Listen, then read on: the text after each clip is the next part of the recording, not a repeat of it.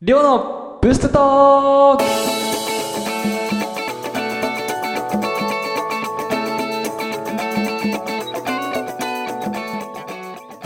自分の子供に昔は暴走族だったっていう大人は大体嘘。どうもこんにちはりょうです。いやー第2回目からですねまたもや時間が空いてしまいましたけれども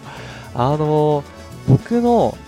この寮のブストトークなんですけども、あれ、こんなにつまんなかったっけ？と思ってですね、だいぶ落ち込んでましたね。これはやばいぞっていうことで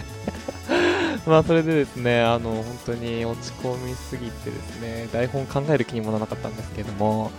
まあ、それでもですね、えー、いろいろ傷ついてた期間にですね、ありがたい言葉とかですね、有名な方に挨拶とかですね、させていただく機会あったりしてですね、またやる気が出てるっていう感じなんですよ。で、あのーもうね、気分が乗らないのに、あの、ラジオするのはやめようというふうにね 思いましたね。あの、義務感でやるのはちょっとね、あの、僕違うかもしれないと思って、うん、僕のね、喋りたいことが出てきた時にね、うん、もっと喋ろうっていうね、風にしようと思って、だからもう、ちょっとまた不定期になってしまうんですけども、まあ、ぜひね、あの、聞いていただければと思います。はい。で、あの、今回からがね、また再スタートっていうことにして、あの、面白いとね、思われるラジオにしていきたいので、ぜひご期待いただければと思います。まあ、それで、あのさっき言ったありがたい言葉と、あの、有名な方っていうのがですね、まあ、あの、一緒に毎週土曜日ですね、DJ やらせてもらってます、月光グリーンの哲也さんという方からですね、あの、ライブ来なよって言われてですね、お誘いいただきまして、ちょっと行ってきたんですよ。僕、あの、そういうライブに行くのが初めてで、まあ、どうしていいのかも分からず、まあ、ちょっと行ってみた。しかも一人で行ってみたんですけども、ちょっと友達とったんですけどね、みんなダメだってですね、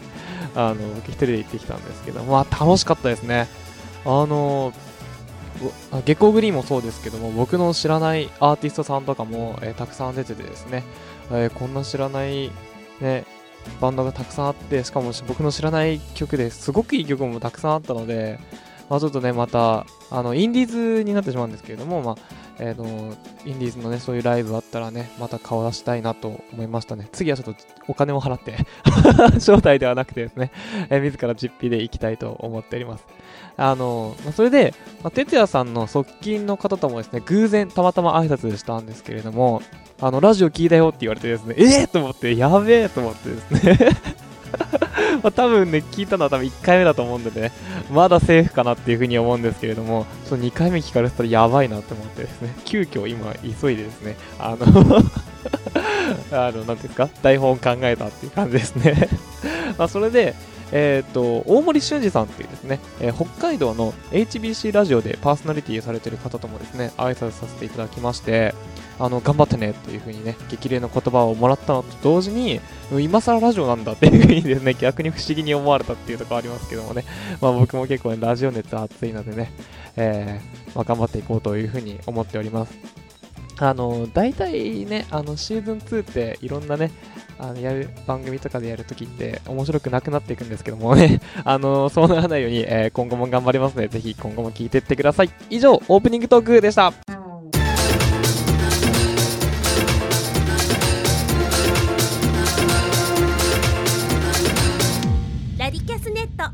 はい、ということで、一発目のコーナー行ってみましょう。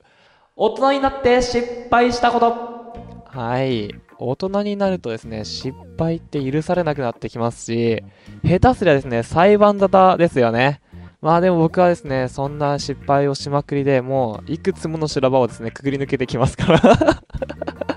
あの、一応ね、中高生向けのラジオなんですけれども、中高生向けだからこそね、みんなの兄貴である僕がですね、いい反面教師として、えー僕の失敗談をですね、紹介していくコーナーなんですけども、まあ、ぜひ笑ってくれれば幸いです。はい、それでは一つ目、いってみましょう。お酒寝坊事件はい。ということで、あの、これ、今年の話ですね。今年の6月の話なんですけれども、あの、本職の仕事がですね、えー超繁忙期だったんですけれども、えーその日、1日だけね、たまたま定時で終われるっていう日があって、まあ、また明日からね、えー忙しい日が出るぞ、出るぞっていうか、あた忙しい日になるぞっていう感じだったんですけど、たまたま帰れた日があって、まあ、それで案の定ですね、まあ、先輩に飲みに誘われるんですよ。で、まあ、行ってきて、えっ、と、焼肉食べて、まあ、お酒飲んで、えー、それで、まあ、そこまで良かったんです。解散するまで良かったんですけども、帰りの地下鉄に乗る、乗った時ですね、乗った瞬間にですね、すげえ気持ち悪くなってですね、あのー、両膝に手つくくらいですね、気持ち悪くなっちゃって、で、降りる駅の3つくらい前の駅で降りて、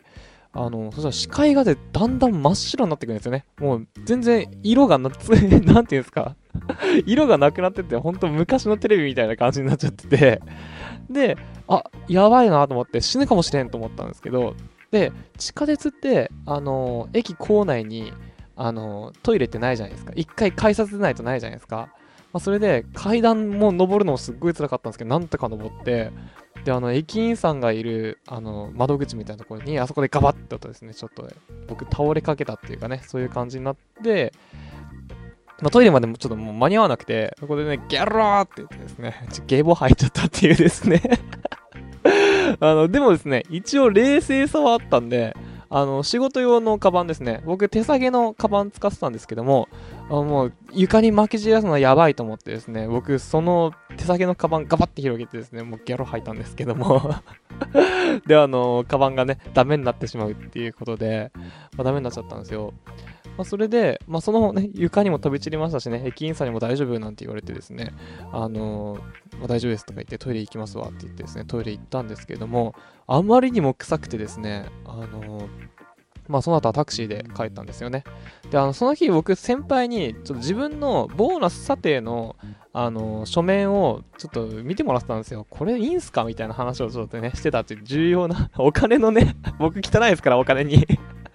お金の話をしてたんで、そのボーナス査定の入ったカバンに僕はゲボ入ってですね、僕自分のボーナス査定わからんくなってしまったっていう感じなんですけども、まあそれで家にタクシーで帰って、あのー、4時くらいまでは覚えてるんですけどね、そしたらですね、あの寝れなくなっちゃったんですよね。4時くらいまで覚えてて、あ、これ吐いたからお腹空いて寝れないのかなと思って、あのコンビニ行って、あのおにぎり買ってきたんですよ。でそっからまた5時くらいかな？に、ああ、お腹はもう満たされたし、どうしようかなって思ってたら、えー、そこから記憶がなくなってですね、で、僕の会社がですね、始まるのは9時半からなんですけども、目が覚めたら9時半で、うわーとか言ってですね 僕一人で騒いでたんですけど、終わったわーなんて言って、で、すぐね、えー、会社電話して、えー、課長にね、すいませんって言ったんですけど、そしたらですね、とりあえずおいでって言われて、うんで、僕はですね、もう、その時腹くくりましたね。あのー、今、急いで行ったところで、まあ、10時くらいですよ、多分着くのはね。10時に着くのも、10時半に着くのも一緒だろうと思ってですね、もう僕、ゆっくりシャワー入りましたね。もうシャワー入って会社行って、もうね、首だってたらもういいやと思ってですね、行ったんですけど、そしたらなんで、なんで遅れたんって言われたら、昨日飲んで、あの、吐いて、あの、寝れなくなって、っていう話をしたらですね 許してくれましたね。もうほんとね、あの疲れてる時ね、あの、お酒飲むのはね、もうやめようと思いましたね。ほんと究極に疲れてたんで、あの時はね。はい、もう気をつけますね。はい。さあ、続いていきましょう。エロ動画事件はい。あのー、ガラケー時代の話で、あの、僕ら世代ならですね、誰もが経験してると思うんですけども、架空請求と出会い系のメールが大量に来るようになったんですよ。あの、なんでかっていうと、まあ、僕エロ動画をたくさん検索してたからですよね。あの、まあ、すごいね、あの、検索する時期がああるんですよ、誰も。うん。で、あの、5分おきくらいに、なんつうの、5分くらい携帯放置してたら、気づきは30件ぐらいメール来てて、あの、ほんとやばいなって思ってたんですよ、僕は。実際はね。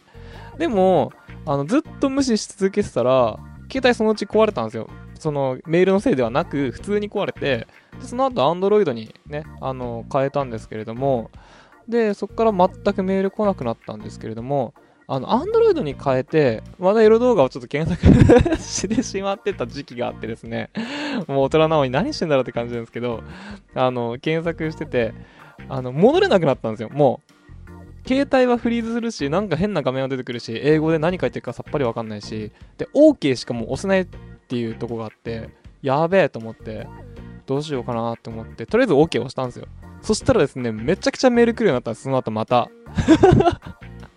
でも、僕無視し続けてたら、あのー、大丈夫でした。うん。あのーこういうメールね、ほんとね、僕は無視して大丈夫だと思います思いますよ。てか、僕見れてないですから。検索するのはいいんですけど、見れてないんで、あのね、逆に、ね、謝ってくださいっていう感じなんで、僕からしたらね。なのでね、あの、見れてない方はね、もう大丈夫ですからね。見れた方はね、ちょっと若干の悪さはあるかもしれないですけど、まあ、無視しても大丈夫だと思います。もうというよりね、本当に大人になってもね、エロ動画を見るっていうのが逆にも恥ずかしいですしね。うん、今だって見るんだなって思ってますね。本当恥ずかしいですね。はい。さあ、続いていきましょう。3つ目、浮気事件。はい。あの僕ね、あの、浮気、今流行ってますよね。浮気、不倫、ダブル不倫なんて流行ってますよね。あの、大嫌いなんですよ。うん、大学の頃ですね、僕が、あの、一人暮らししてたんですけれども、あの仲のいい女友達がいてですね、僕の家に来るっていうからですね、まあ、あげてあげたんですよ。で、僕、家に、その当時ですけど、一人暮らししてた時に、ソファーがなくて、まあ、ベッドをソファー代わりにね、して座るスタイルだったんですけども、まあね、その後何があったかっていうのはね、まあ、ご想像にお任せしますけれども、僕ですね、当時彼女いたんですよ。で、冒頭でも言ったようにですね、僕、浮気不倫が大嫌いなんですよね。うん、でもですね、何回計算してもですね、計算合わないんですよね。彼女いた時期ともう被ってんですよ。被ってやっちゃってんですよね。やっちゃってるっていうのはおかしいけども やっちゃってんですよ。まあ、それで、あの、まあ、大学の頃はずっと付き合ってたんで、あの、ね、おかしいんですよ、時期が。で、バイトのね、女の子もね、ちょっとなんか僕に好意あるみたいな感じでね、ちょっと一回いざこざがあって、その時期もかぶってんですよ。あの、ほんとね、あのね、計算合わなくて、僕はちょっとね、あれと思ってるんですけど、いまだに。でもね、あの、結局はね、あのその彼女とはね、社会人になってからもう別れたんで、もう別にいいんですけど、あの、笑い話ですからね、これ本当に。当時と、当時はですね、本当になんか罪悪感みたいなのが強くてですね、いやー失敗したなって思ってたんですけど、今となってはね、あ、もっとやってきゃよかったとか思 思ってましたね。はい。ということで、えー、一緒でしたけれども、いかがですか？僕もうね、かなりのクズっぷりですよね、本当に。ぜひね、あの、笑ってですね、あの、悩みがある人はですね、もう下には下がいるなというふうにね、思ってください。はい。ということで、以上、大人になって失敗したことでした。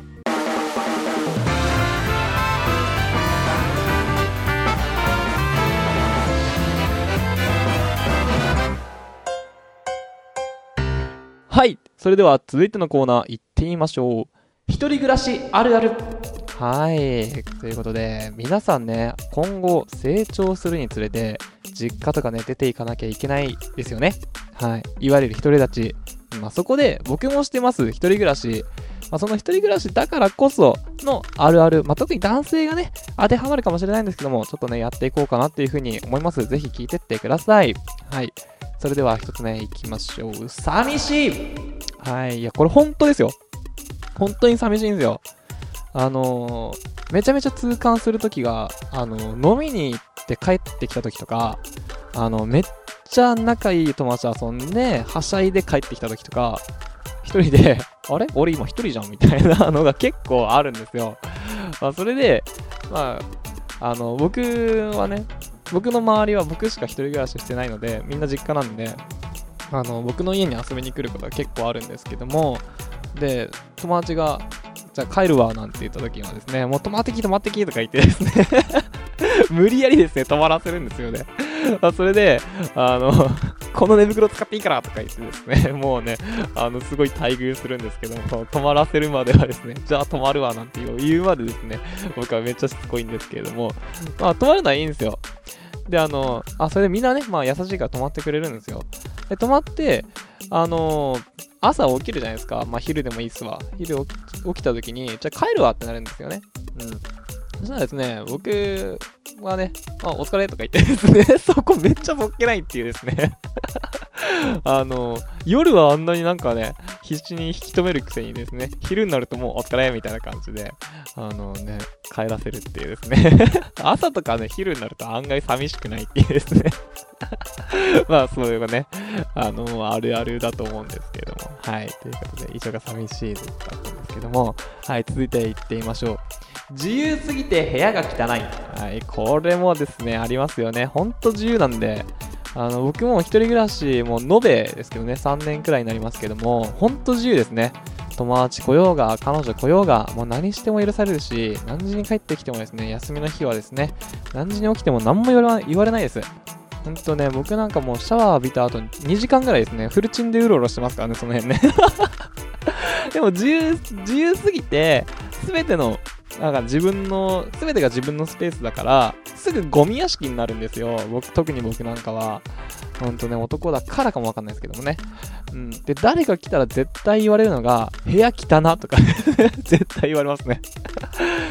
汚すぎて片付けしたい。これも言われますね。あの、部屋汚すぎていろんな人に掃除してもらうんですけども、で、言われて恥ずかしかったことがあって、あの、これ彼女に言われたんですけども、なんでテーブルの上に陰謀が落ちてんのとか なんで台所に陰謀落ちてんのって言われて、これですね、まあさっきも言ったようにですね、僕がうろうろしてるせいなんですけれども、まあそれ以外にもですね、お菓子のこともあってですね、じゃがりこがですね、もうタンスのね、隣にある、隣っていうかね、下の方に落ちてるとかですねこういうのが結構あってですね、あの、意外と恥ずかしいですね。ほんと毎日ですね、一箇所は掃除しようとですね、毎回掃除した後も思うんですけれども、まあできないってですね、まあこれからね、気をつけていきますわ。はい。はい、それでは最後行きましょう。ご飯がめんどくさいはい、ということで、最初はですね、作るんですよ、ご飯。うん、結構お金かけて。でも、だんだんですね、肉とか、あの、あ、肉じゃね肉ともやしの炒め物になってきて、まあ、次にだんだんパスタになってって、で、次、あの、弁当になってて、コンビニのね、コンビニの弁当になってて、で、だんだんカップラーメンになってってっていうね、それが多分ね、ほとんどの人だと思うんですけれども、あの、僕なんかですね、去年の11月から一人暮らし再開しましたけれど、未だに冷蔵庫の電源入ってないですからね。冷蔵庫は、今もうレンジの置き場となってますから、レンジ置くための台ですからね、今の僕ね。あの、そんな感じですよ、本当に。で、あの、僕の家ですね、あの、常に食べるものないんですよ。飲み物もないし、まあ、それで何食べてるかっていうと、まあ、コンビニ弁当ですよね。100%僕の体コンビニできてますから、もうこれ早死に確定だと思うんですけれども でも、8月のですね、健康診断ね、全く異常なしだったっていうですね。はい。お母さん本当にコンビニ弁当でここまで大きくなりましたっていうですね、お母さん聞いたら泣くね。まあ、それなんでね、あの、食生活がね、やばいっていうですね。まあ、本当お金と時間あればね、もういくらでもやると思うんですけれども、あの、なかなかね、やらないのが、まあ、男の一人暮らしなんではないでしょうか。はい。ということで、以上でしたけど、僕だけですかね。まあ、頭当てはまる人ね、ちょっとね、心の中ドキッとしてる人いると思うんですけれども、あの、本当ね、ね、こうなるからなってうん、本当ね、なりますから。ということで、はい、終わりますか。以上、一人暮らしあるあるでした。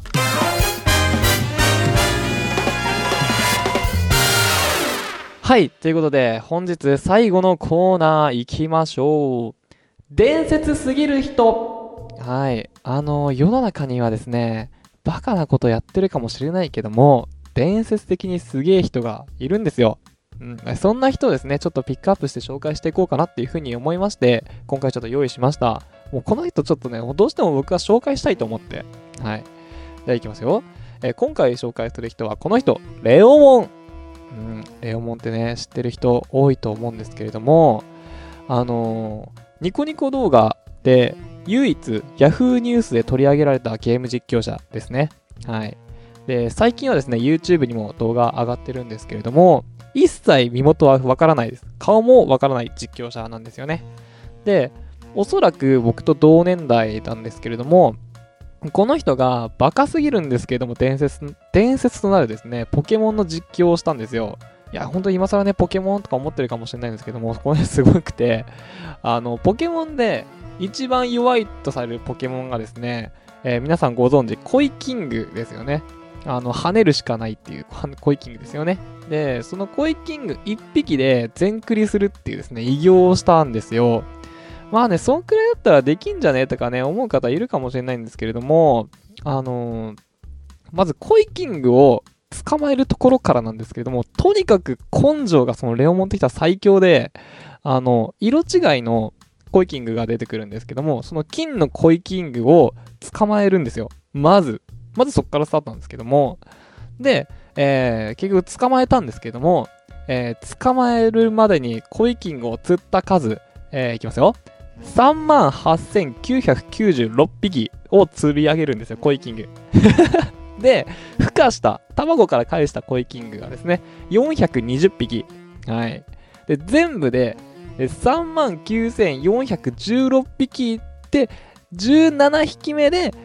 39,417匹目でやっと金のコイキングが出たというですね、もう、なんという偉業っていう感じで、で、時間にして、353時間17分だそうですね。あの、夏休み1ヶ月丸々使ったって言ってましたね。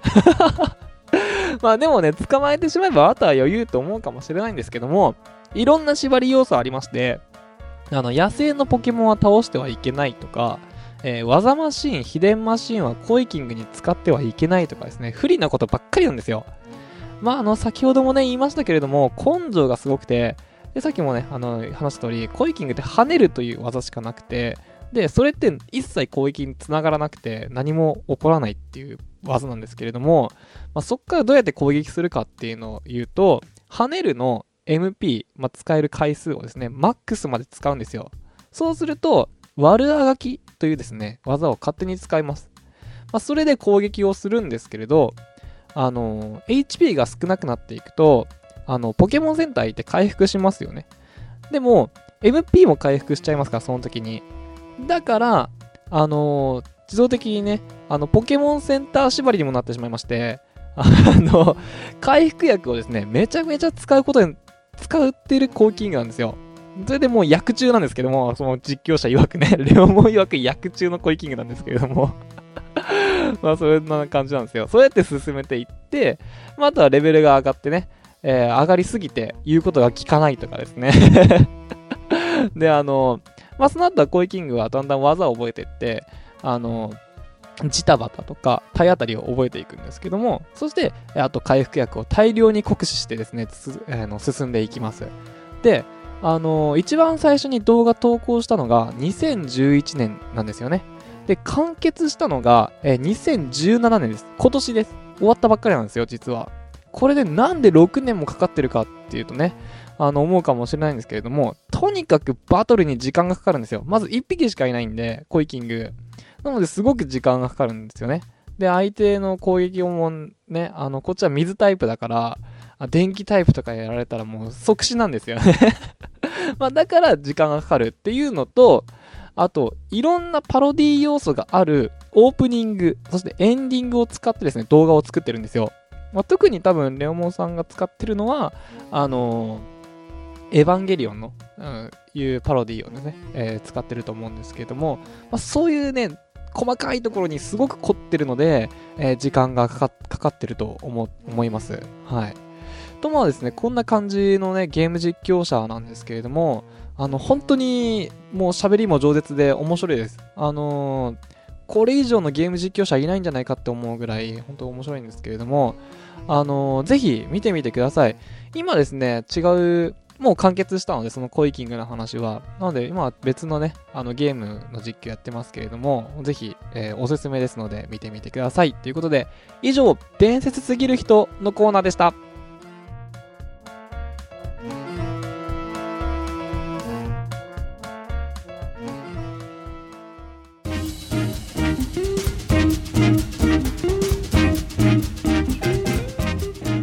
はい、ということで、終わりの時間となりましたけれども、いかがでしたでしょうか？なかなかね、ハードなラジオだったんではないでしょうか？僕もですね、今、今回に限ってはですね、結構満足してるっていうかですね、よし、やりたいのできたって思ってるんですけれども。まあでもね、もうちょっとね、ゲースいことやってますけどね、それはまた今度に置いときましょうか